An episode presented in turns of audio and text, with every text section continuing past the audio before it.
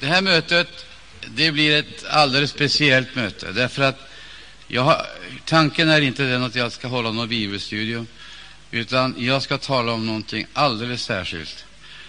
Eh, jag har fått en ingivelse därtill, och jag har, jag har burit den länge. Jag har bara sett mig om efter tillfälle då jag kunde bära fram det här. På förmiddagen idag så talade jag om någonting viktigt. Alla kommer inte att förstå det, en del kommer att vara irriterade. Det får vara hur det vill. Gå nu inte och, och, och stångas inte med eh, det som, är, det som inte har något värde för dig, utan ställ aldrig dumma frågor av den här karaktären. Har Arne Imsen rätt eller är det rätt? Ställ frågan så här, är detta sanning? Och är jag, redo att ge, är jag redo att ge sanningen rätt? Det är ingenting annat det handlar om.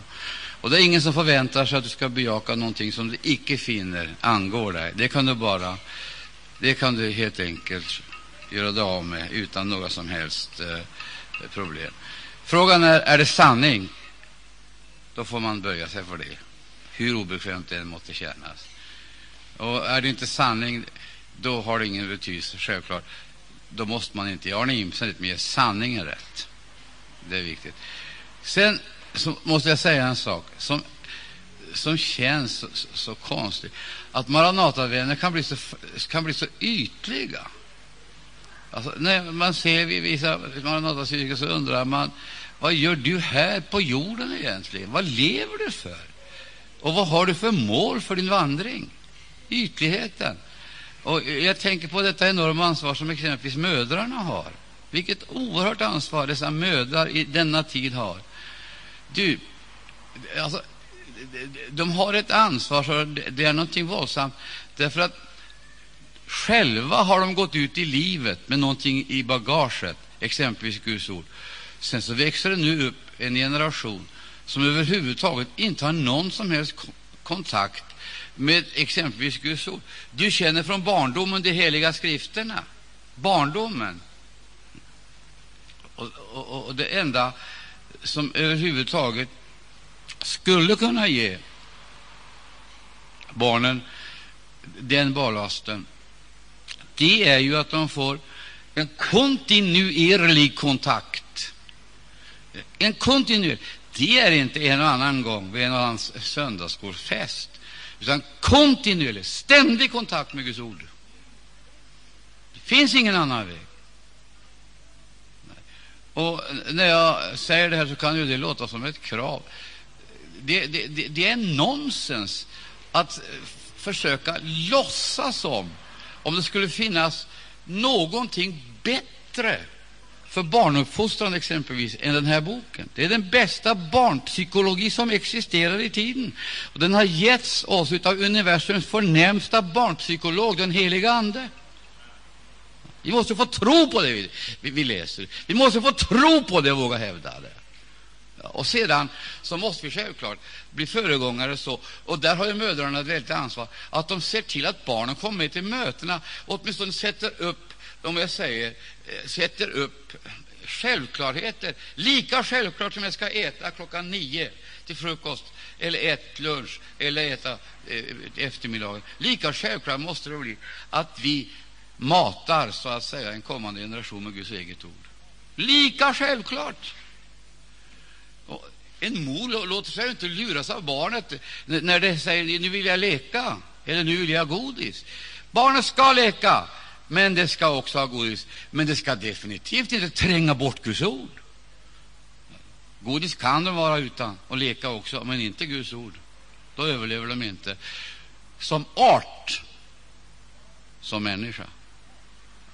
Det här kan låta väldigt hårt, och det är mycket möjligt att jag är hård. Men glöm det.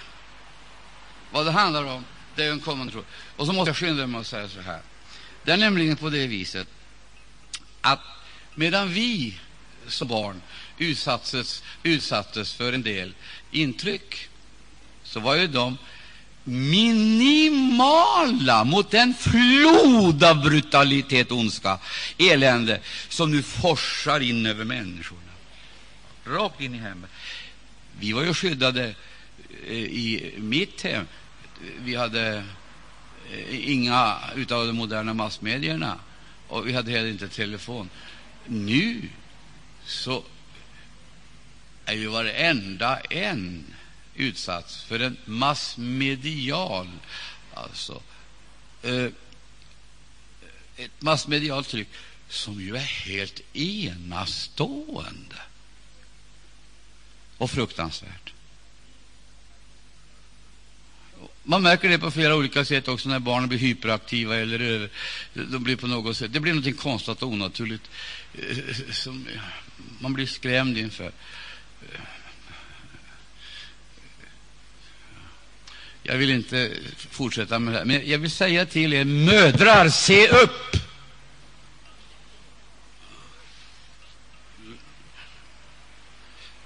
Vad barnen framför allt behöver är Guds ord. Och det är ni som har huvudsakliga ansvaret att detta Guds ord förmedlas till en kommande generation. De bör ha det med frukosten, de bör ha det med lunchen, de bör ha det med och Det kan se på så många olika sätt. Nu talar vi med Herren, vi ska gå in på ett annat område. Jag manar er att förstå och inse tiden som ligger framför oss. Den är så unik och annorlunda än alla tider före. Det enda vi kan lyssna på det är Herren Jesus Kristus. Och där står det klart och tydligt att barnen ska resa upp emot sina föräldrar, olydnad mot sina föräldrar. Det ska vara tidstypiskt. Frågan är om vi ska acceptera det som kristna. Och hur kommer, det, hur kommer detta att ske? Dessa mentala förändringar och, den nya människosynen som med hjälp av new age kommer att inta nyckelpositionerna i vårt samhälle och förvandla oss till eh, förslavade existenser i ett system som ingen har några som helst möjligheter att ta sig ur. Och Den enda utgången ur detta systemet är sist och slutligen förföljelsen. Och eh, den bojkott som kommer att riktas emot den skar opponenter i reinkarnationens namn, den bojkotten som är ett medel att försöka rensa jorden ifrån eh, så att säga ehm, oanständiga eller otillbörliga ting som har med exempelvis sann gudsfruktan att göra. Det finns ingen naturlig väg ur den. Nej, där får man ge sitt liv. Och att ge sitt liv, det är inte detsamma som att bli martyr imorgon. Det är att komma in i martyrskapet idag, att överlämna sig åt Herren nu och börja, till, och börja praktisera Guds ord så att det här inte blir teorier, utan erfarenheter.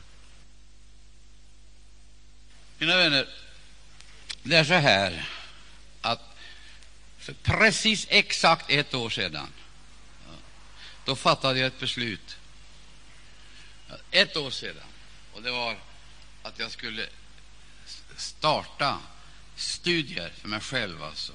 metodiska studier i temat om Jesu tillkommelse. Jag började omgående. Efter att jag hade fastat i några dygn eh, så började jag studierna. Och jag höll på månad efter månad, månad efter månad, och jag håller på i ett år.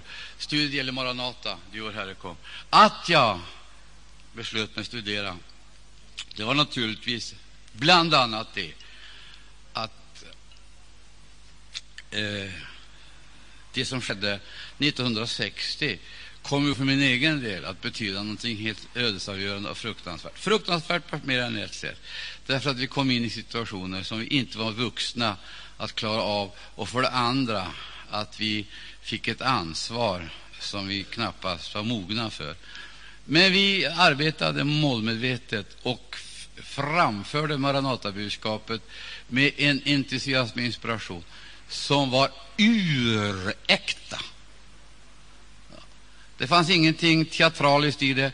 Eh, eh, så när rytmerna så att säga blev annorlunda, helt annorlunda och sångerna också fick sin alldeles speciella väckelsekaraktär, folklighet och en Eh, Eh, en, eh, ett innehåll som var evangeliskt.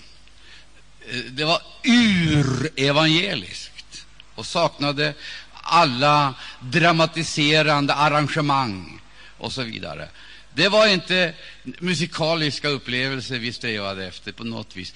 Och det var heller inte ett försök att göra eh, kyrklighet utav eh, profana eh, sånger och visor.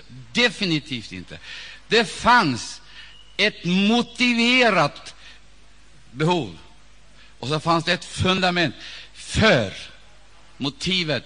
Var det här, Maranata, du vår Herre, kom, var motivet. Och fundamentet, vad var det för någonting? Ja, det fundament som hela detta vilade på var vissheten om att det som står här gäller. Grundvalarna, de är hållfasta. Sedan så var det enormt viktigt och betydelsefullt att göra upp med ljumheten passiviteten. Och denna ljumhet och passivitet på det andliga området den gav sig ju sällsynt fräcka eh, uttryck i en alltmer ivrig politisering. Människor de rycktes ifrån bönemöten, bibelstudier till andra aktiviteter. Man hittade dem i olika sammanhang eh, där de var eh, engagerade eh, för att erövra makten. Och de hade fått olika taburetter och strävade efter att få flera på kommunalt plan, regionalt och eh, riksplanet. Så man rövade bort människorna ifrån det som var själva eh, centrum i den andliga verksamheten. En fruktansvärd stöld. Och sedan så visade det sig också att det var inte bara människorna som rycktes därifrån, utan också resurserna. Men framför allt människorna.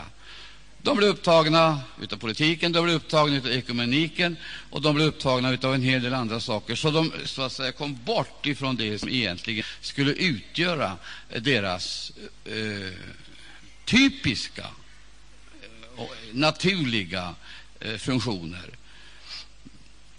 Detta markerades ju på fyra områden. Jag nämnde två. Politiken, ekumeniken, kommersialiseringen eh, och så var det det här nya eh, synen på kulturlivet som ledde till en hel mängd olika kategoriklyvningar. Alltså, för mig personligen och för oss var ju detta tragedier, fruktansvärda tragedier. Det var outhärdligt att överhuvudtaget kunna bejaka och acceptera det här. Och vi sökte en plats. Vi sökte verkligen en plats.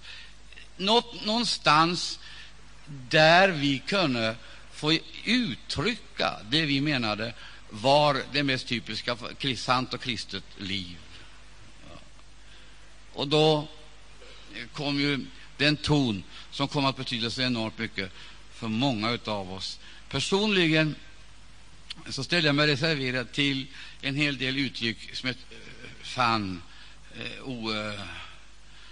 oförenliga eh, med väckelsens natur. Men det visade sig, och det följer bort. Det följer bort så småningom det som eh, då kom att tona fram och få en allt starkare ton. Och bli allt starkare. Det var ju de fundamentala sanningarna av den, den mest betydelsefulla om Jesu tillkommelse. Det var ju det det handlade om, kort och gott, Jesu tillkommelse. Sen så ledde ju det här fram till nya mötesformer. Inte nya, men eh, ursprungliga eh, mötesformer. Vi kunde sjunga om det här eh, på ett sätt alltså, som var det, det, det var helt eh, ja, det, var, det, det var helt obeskrivligt. Vi sjöng om Jesu tillkommelse, sjöng om Maranata-folket. Vi sjöng det här eh, många gånger eh, så vi nästan lyfte ifrån eh, jorden, från marken. Eh, gudsnärvaron var på därför att det fanns då ett enormt behov av en verklig genomgripande frigörelse. En verklig genomgripande frigörelse.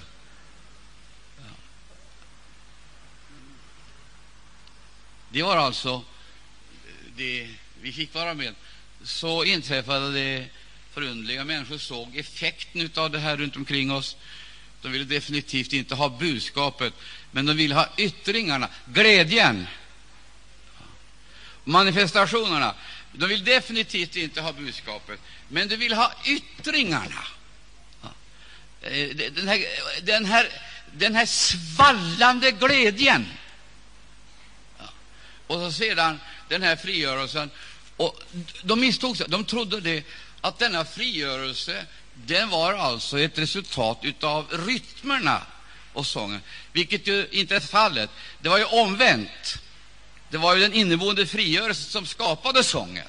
Det var inte så att man genom sången skulle uppnå frigörelsen, utan just erfarenheten, denna personliga upplevelse av sann frigörelse, den åstadkom denna förunderliga utlevelse som många gånger tedde sig väldigt stimmig och stormig och ändå hade tukt.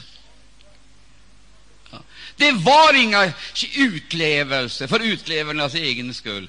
Det var glädje i den helige Ande. Och därför så blev det aldrig någon teater. Aldrig. Eh, jag minns ett möte i Victoriasalen där det satt ett gäng alldeles till vänster om mig nedanför talarstolen. Och de satt och gjorde allt vad de kunde eh, för att imitera. Det såg jag ju. De var med i allting. De klappade händer och jag trodde att de hade sådana här, vad heter det?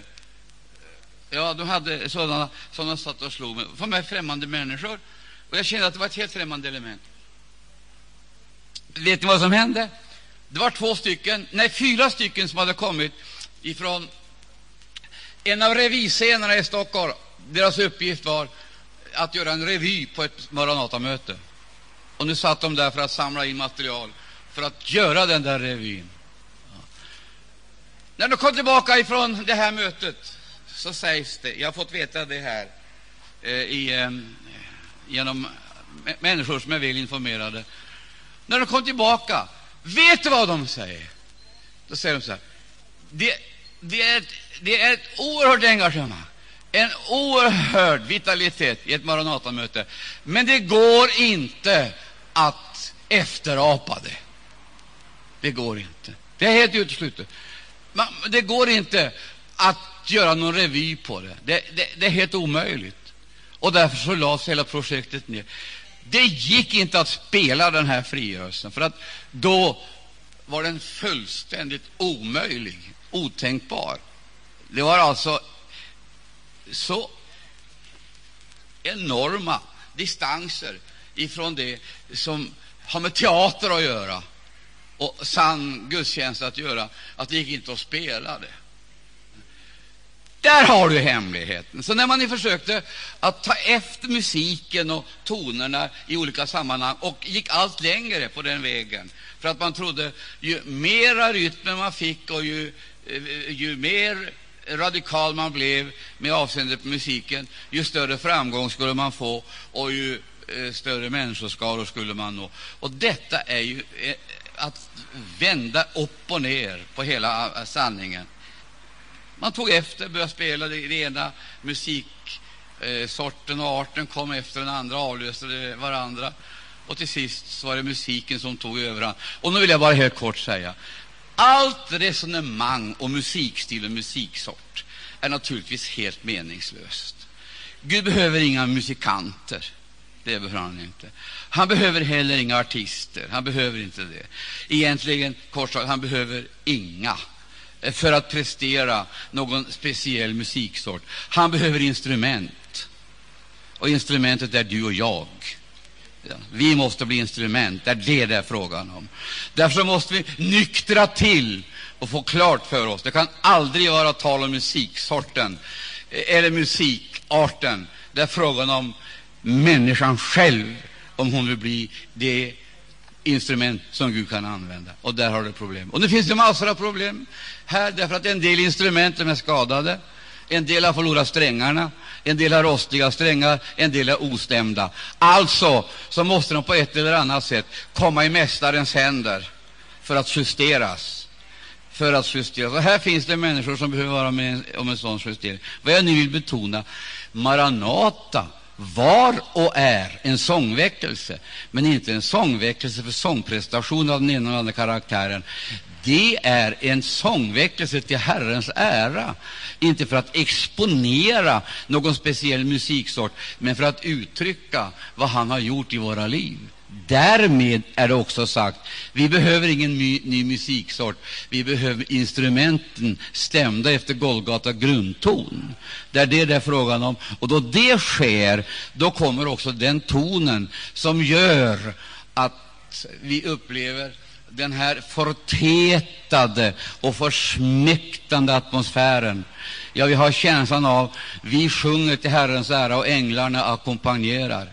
Det som sägs och frambärs, det vinner inte respons, det vinner sitt erkännande och komponeras ifrån höjden. En annan fara också som har lurat på oss, det är den här religiösa krämarmentaliteten som uppstår så fort någonting händer på det andliga området. Då startar en oerhört, eh, eh en oerhört eh, besynnerlig verksamhet eh, av krämare. Eh, försäljning av kassetter, försäljning av eh, lansering av sångartister.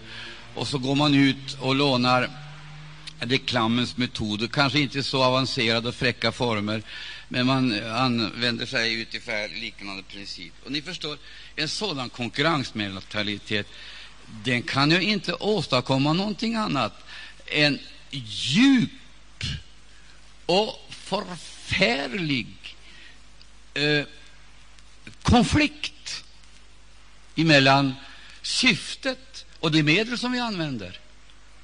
Vi kan ju inte använda medel som helt och hållet strider mot syftet. Det finns massor av exempel på det här. Det blev ju eh, populärt en tag eh, att presentera eh, kassetter. Jag tror till och med att jag själv någon tidpunkt, hur löjligt det än låter, tillhörde eh, de tre bäst, mest sålda skivorna i det som kallades för eh, den religiösa tiotoppen. Någonting så vidrigt och äckligt. Presentera det här budskapet alltså som en slags gångbar eh, som en, en gångbar hit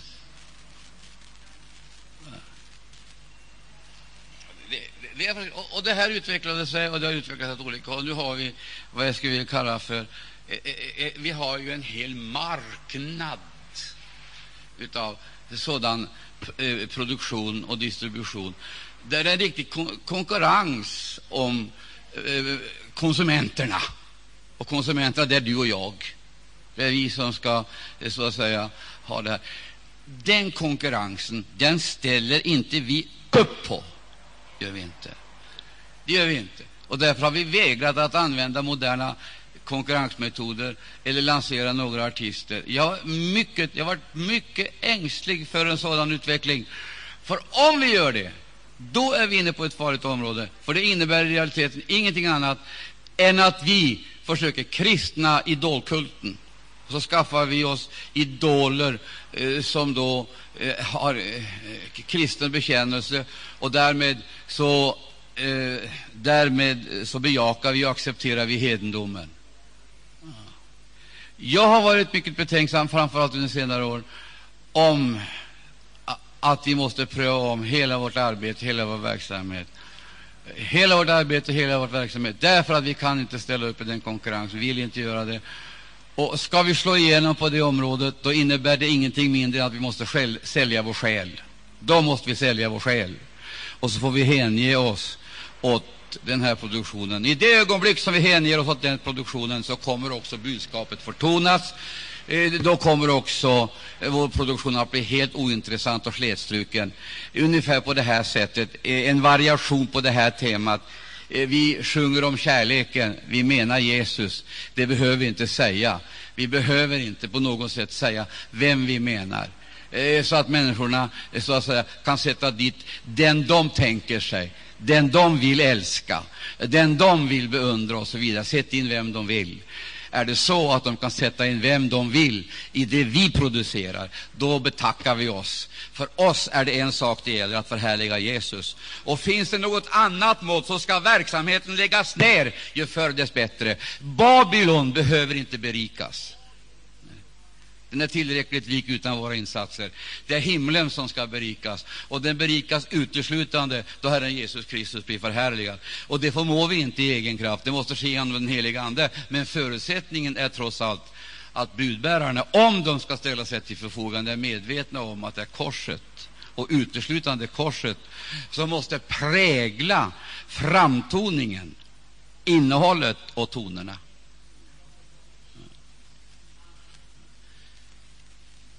Jag vägrar att acceptera brutal, hård, sinnesenerverande musik för att bli accepterad som väckelsens bärare eller mottagare. Men jag tackar himmelens Gud för alla dem som sjunger eh, till Herrens ära i sina hjärtan, det vill säga som fattar att det inte är frågan om självexponering, det är frågan om Kristusförverkligande. Sjung till Herrens ära. Ställer upp på det. Herren vill återkalla oss till nykterhet, så vi fattar att vi har sannerligen ingenting att prestera. Och för övrigt, vill människor ha musikaliska upplevelser eller andra erfarenheter av den karaktären, oberoende av vilken stilsort, så har de mycket att välja på. Varför ska mötena vara en cirkus, ett Gröna Lund? Varför ska möteslokalerna vara en karneval eller en revy? Varför ska mötesgudstjänsterna vara dess motsats, en nattklubb eller rövarkula? Församlingen är Guds tempel. Stämmer det, så säger jag amen. Gud bor ibland eder, och det är det det är frågan om. Och om inte vi kan acceptera den klara signalen, då gör vi bäst i att avveckla verksamheten och ägna oss åt någonting annat och mycket mer angeläget. Är det så här att eh, jag har under det här året riktigt studerat budskapet om Jesus Jag har läst all den litteratur som varit att uppbringa. Och jag sitter kvar med ett riktigt fadd intryck. Det vill säga, det är oerhört vad människor, också förkunnare, är desorienterade och desillusionerade. Det är helt märkligt att träffa förkunnare som alltså ska vara predikare och som ska ha en vägledande och orienterande funktion. De, det, det, står ju faktiskt alltså, nu så mycket fastare står nu också för oss det profetiska ordet. Stabiliteten finns väl här, gör den inte det? Här finns stabiliteten. Och sedan så är det frågan om att vi som lever i en dyster tid och i en vildmark, eh, vi har ju fått eh, en stjärna som lyser på himlafästet. Har vi inte det? Och det är väl det profetiska ordet? Eller är det inte det? Det har jag alltid trott. Har jag tagit fel på den punkten också? Jag har alltid trott det, och jag har alltid hållit för att det är Guds ord som gäller. Och jag har också försökt att praktisera den här principen, icke utöver vad skrivet står. Hade jag accepterat någonting annat, så hade jag inte suttit här idag.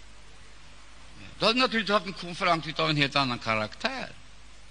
Då hade jag haft publikmagneter som naturligtvis hade dragit hit kreti och pleti eh, för att vara med och möjligen ge sin tribut av kronor och ören till projekt som alla tycks kunna satsa på, men ingen vill ge sitt liv för. Ingen! Jag har inte suttit här, men nu sitter jag här med stor tacksamhet och glädje. Jag är innerligt tacksam att jag får ynnesten att vara med. Och jag vill säga som Peter, så länge jag är i kroppshyddan så tänker jag att påminna, väcka. Inte en eller två gånger, men påminna och väcka. Och, det är det som måste vara vår funktion, att ständigt återkomma till det som är fundamentalt och viktigt. Och när jag läst den här litteraturen, då är det en sak som har slagit mig. För det första så finns det mycket av historiska kunskaper att inhämta. Enormt mycket. Och det finns mycket också av andra intressant stoff, både politiskt, ja, filosofiskt också, eh, stoff att inhämta. Och ibland så ska jag nästan, kunna nästan vilja säga att den ena författaren överflyger den andra med avseende på kunskaper. Och det förefaller vara ett väldigt brett eh, eh kunskapsregister. Och ändå har det lämnat efter en falsk smak. Du, om jag, om jag lär mig allting om vad som rör sig i tiden, lär mig allting om vad som rör sig i tiden, jag känner till alla eskatologiska, eh, eskatologiska eh, eh, och intressanta och spännande händelser och företeelser, så är ju detta på intet vis mig till hjälp. Om jag blir världens främste i eskatologi, om jag lär mig allt sammans där, så hjälper det mig absolut ingenting. Ingenting. Det är ju inte, det är ju inte kunskapen som egentligen eh, i det här fallet kan hjälpa oss. Och där, definitivt heller inte de tecken som man kan rada upp på varandra. Jag har läst böcker som har radat upp på varandra tecken. Och Det ena tecknet är mer sensationellt än det andra. Och under det här seklet har det inträffat ting som inte har några som helst motsvarigheter i historien. Det här seklet är ju enormt, det är enastående, det är kolossalt. Och jag kan rada upp händelser som är helt eh, frapperande. Ja. Men, men, det hjälper inte. För att faktum är att tecknen är väl egentligen inte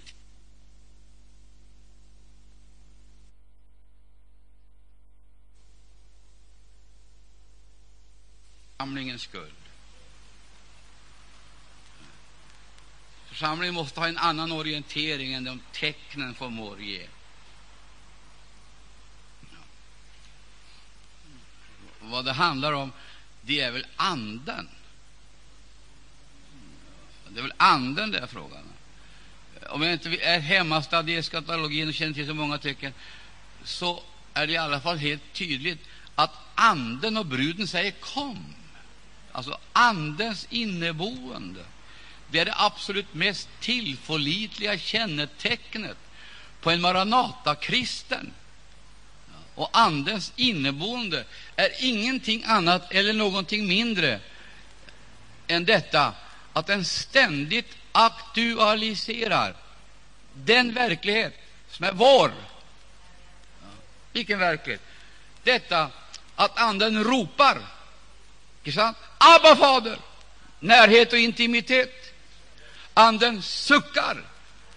Anden så att säga vet vad vi behöver och suckar. Den beder. Alltså genom Anden kommer vi in i bönelivet, genom Anden blir barnaskapet en verklighet.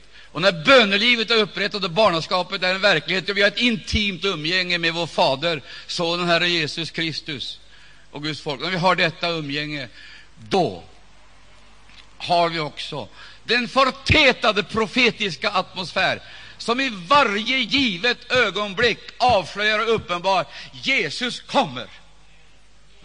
Om jag hade levt för tusen år sedan så hade jag kanske suttit och ropat ut Jesus kommer, och det är sant, han kommer snart.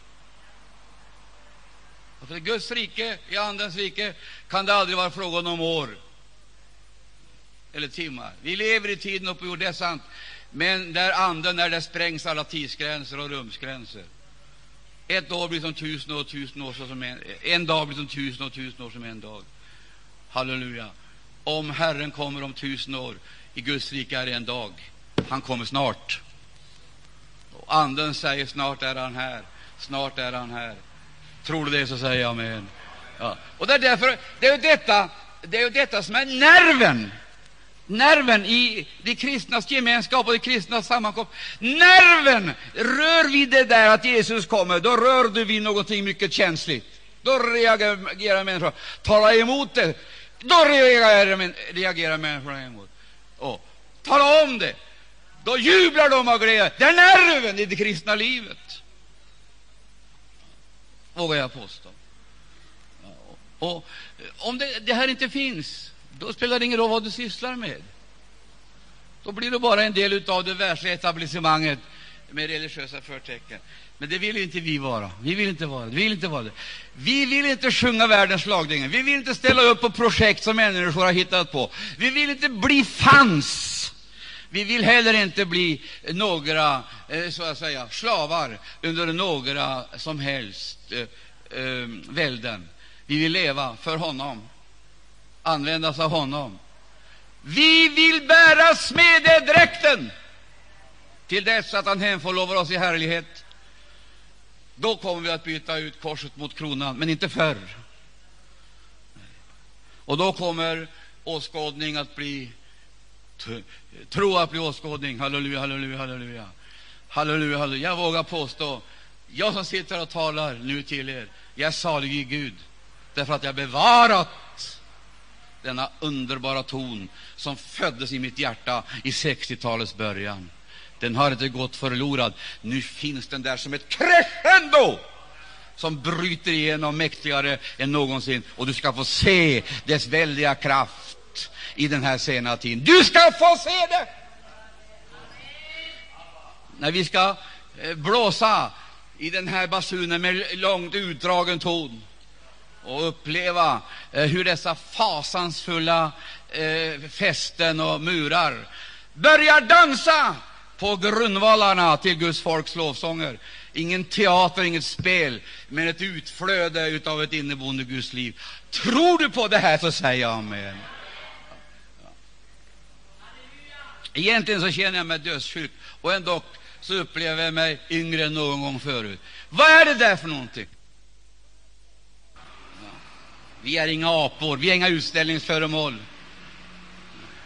Vi är Guds egendomsfolk som har uttagits, utkallats, utkarats, utrustats för ett heligt uppdrag. Vår uppgift det är inte att hitta på nya områden eller nya medel och metoder. Vår uppgift är att följa befallningen. Vad då? Se till att du gör efter mönsterbilden. Och den är här. Den har inte vi hittat på, den finns här. Här är mönsterbilden. Tror du det, så säger jag amen. Du... Nu ska jag berätta för dig. Jag har läst denna litteratur med ett inre behov av klarhet och ett intellektuellt behov av klarhet. Jag påstår mig inte vara intellektuell, som andra gör. Jag är alldeles för dum till det, tjock i huvudet. Men jag påstår mig leva. Det gör jag. Jag påstår att jag lever. Och jag måste säga, jag älskar det livet mera än all teologi i världen. Det gör jag. Om du ställer framför mig erbjudandet att bli en framgångsrik teolog, så skulle jag säga nej tack. Inte därför att jag inte skulle vilja bli det, men om det skulle på något sätt innebära att jag samtidigt må finna mig i att tron på något sätt marginaliseras eller livet.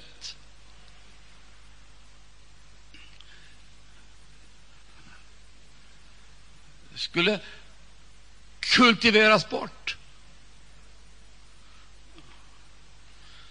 Och säga, Gud,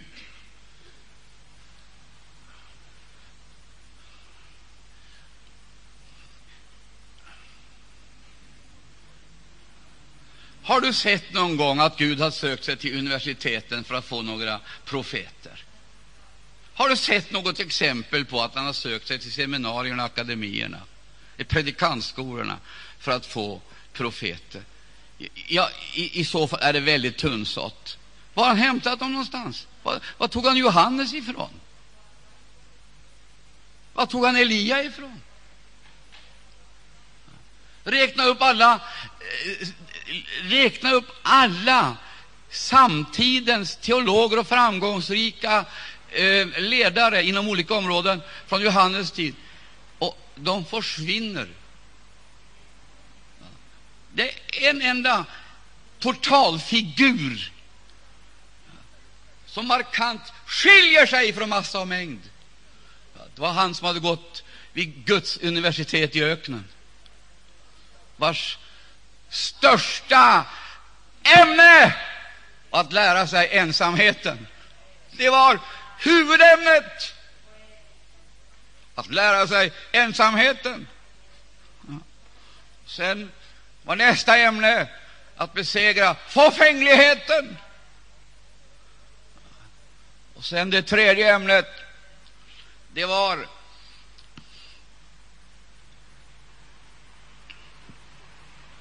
att lära sig tystnad. Jaså, tystnad. Just tystnad. Att lära sig tiga, inte bli en pratmakare, utan bli en röst. En röst åt Gud. Och när jag ser det här, då säger Gud i himmelen varför sänder du denna udda figur och detta original in i ett samhälle så fyllt av religiösa aktiviteter och framstående teologer, den ena större och mäktigare än den andra, så tar du den här udda figuren.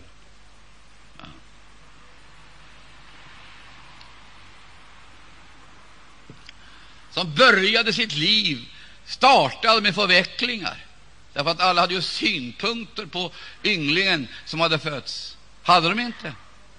En del tyckte ju de hade speciella synpunkter på vad han skulle heta. Det vill säga, då skulle de så att säga redan på födelsestadiet vara med och inrikta honom.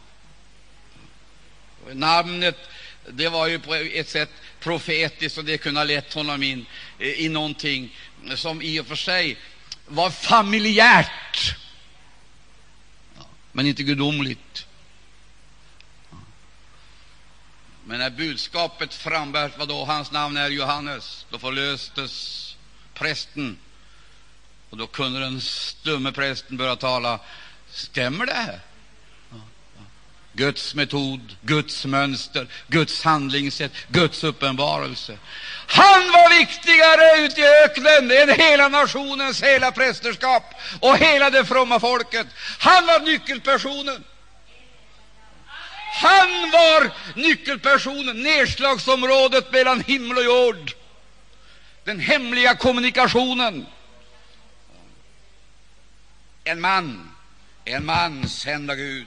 En man sänd av Gud betyder mera än tusentals ordinerade akademiker med olika eh, eh titlar på sin, eh, sina visitkort. Vilken adelskalender är du med i? Shiramadagaria Namaria, den som skrivs där uppe. Jag är adlad, men inte i någon jordisk adelskalender, och ändå så är inskriven i den förnämsta av alla böcker, Lammets livsbok. Är det stort nog? Är det fint nog?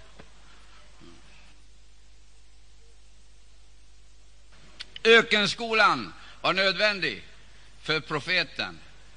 Han gick i Andens universitet, och det han fick lära sig det var ensamhet. Det var det första och viktigaste läroämnet. Det vill säga att lära sig att vara tyst, lyssna och tala, bli en röst. Och Det förstår du, det är en oerhörd process. Därför att intrycken kommer utifrån. De är inte ointressanta, men tänk på intrycken som kommer inifrån och lära sig känna igen och veta vem det är, vad det är och varför. Det är inte detsamma som att gå på bibelskola några veckor och sen åka ut och helbrägdagöra människorna och driva ut onda andar. Detta är ju nonsens och vansinne.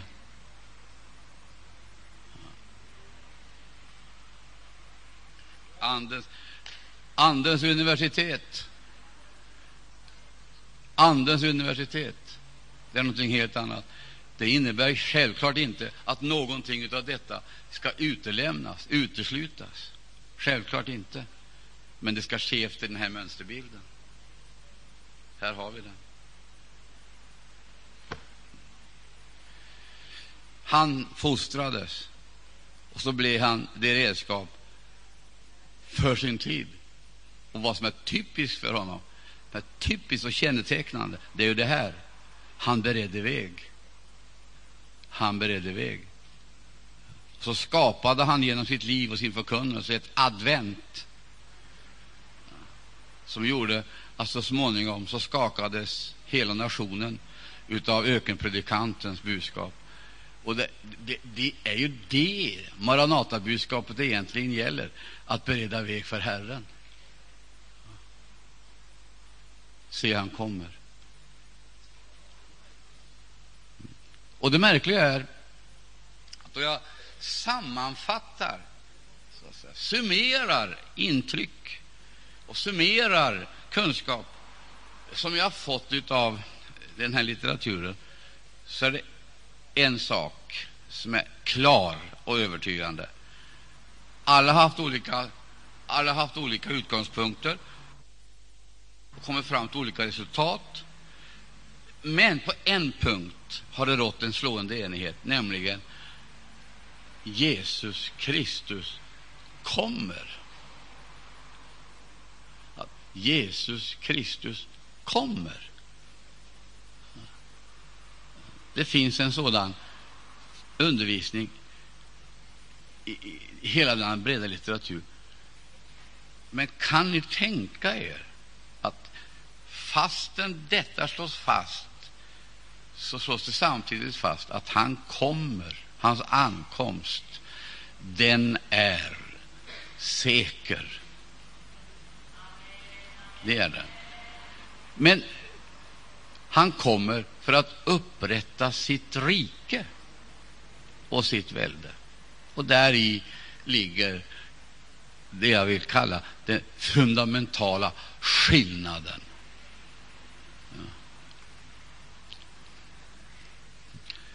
Därför att konsekvent så finns inte uppryckelsen med. Den är praktiskt taget borttonad eller helt och hållet utlämnad. Uppryckelse.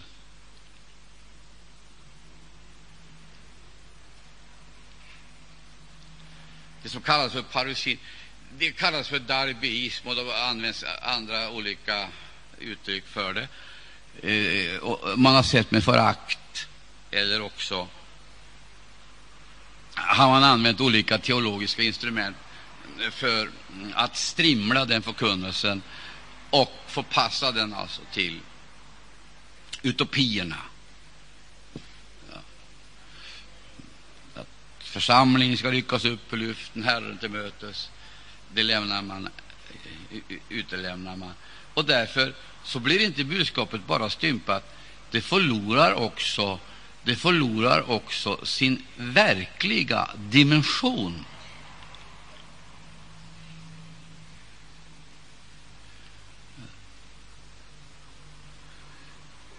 jämförelsen blir tydlig.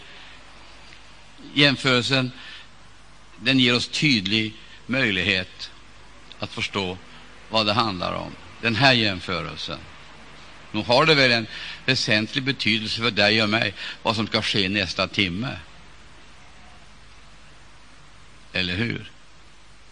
Om jag ska förbereda en eh, eh resa eh, till Jerusalem, låt oss säga det, förbereda en resa till Jerusalem, så är väl det en spännande och nödvändig förberedelse. Självklart. Och det kräver ju sitt intresse, sitt engagemang och sina kostnader. Men om det handlar om evakuering, snabb och omedelbar evakuering, ut ur tiden, omedelbar evakuering, då kommer naturligtvis förberedelserna bli, bli helt annorlunda. Eller hur?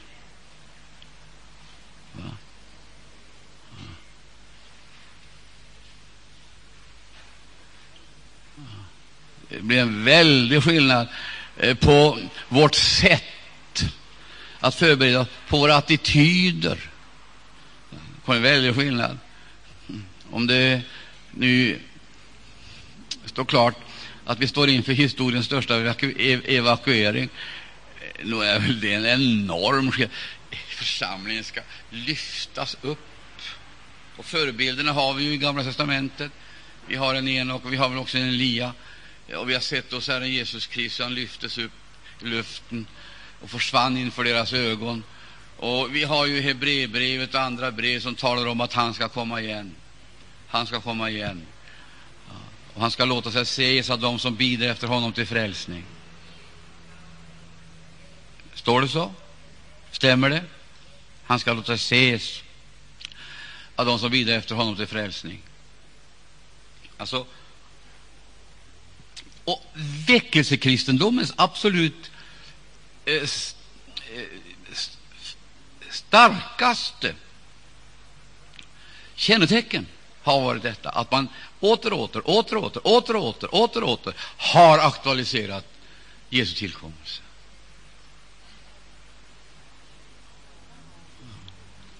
Börjar du tala om Jesu tillkommelse utan att ta med uppryckelsen, då har du inte bara förlorat en dimension, då har du också förlorat själva kraften i budskapet. Och det kanske du själv begriper. Det är klart, har du en timme på dig för att utföra ett arbete eller en sak, och detta är klart för dig, eller om du har två minuter, så kommer det att slå igenom på ett påtagligt sätt i det sätt på vilket du utför uppgiften. Eller hur? Och har du fått ett konungsligt uppdrag och du vet att det här uppdraget det måste utföras, det måste utföras omsorgsfullt och omgående utan dröjsmål. finns inte tid för sysslolöshet, absolut inte. Alla måste bli sysselsatta. Och hela insatsen är koncentrerad omkring en enda sak, en enda sak, nämligen att skaran ska bli fulltalig.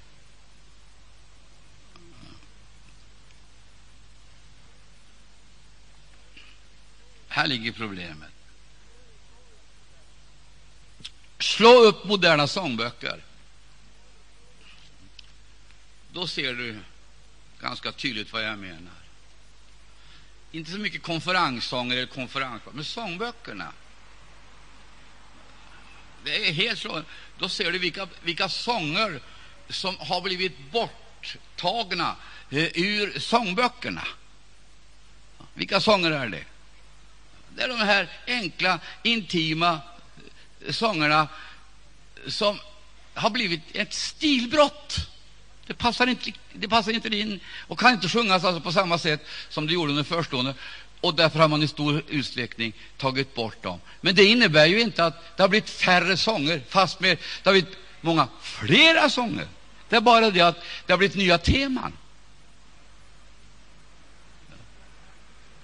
Den nya sångboken som frikyrkligheten numera sjunger ur eh, gemensam egendom från pingströrelsen eh, till adventisterna, den sångboken och katolikerna, den sångboken, den är ju den är ju någonting helt annat, något radikalt annat än segertoner. Den första segertoner. Ja. Och detta har skett omärkligt. Så rätt vad det är så finner man till sin förvåning sånger som är Maria-tillbedjan, där Maria tillbedes. Den är alltså influerad av katolicism, helgondyrkan, panteism. Alltså, det är frågan om en förunderlig synkretisk blandning av olika sorter en ekumenisk mix för alla stämningar, tillställningar, sinnen och förhållanden. Men det har ytterst lite om Jesu tillkommelse. Han kommer igen om våren Han kommer igen i adventstid. Han kommer och så vidare i de olika eh, högtiderna. Och sen så ska han till sist komma för att upprätta sitt rike. Det är det vanliga budskapet.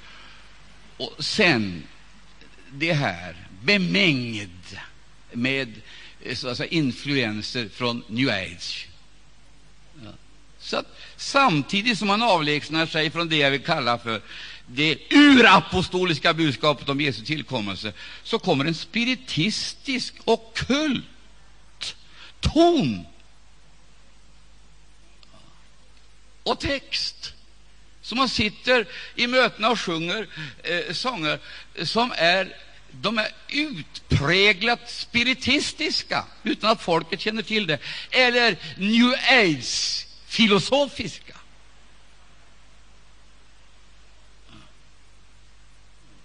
oh, nej, gott folk, vi får verkligen se upp. Det är tid nu att ta fram sångerna om blodet, sångerna om uppståndelsen, sångerna om tillkommelsen, sångerna eh, om att göra sig redo att möta honom, att vara budbärare och själavinnare. Halleluja! Det är verkligen tid att ta fram den gamla sångskatten och börja sjunga den som man gjorde förr, då tillkommelsen var levande, aktuell och nära förestående. Ja. Det här är Maranata och ingenting annat. Detta är Maranata och detta har varit Maranata och detta kommer att bli Maranata. Och den som inte trivs med det, finner sig det rätta med det, han ska söka sig någon annan plats där han kan leva ut eller artikulera sin tro och sin teologi. Detta är och förblir Maranata.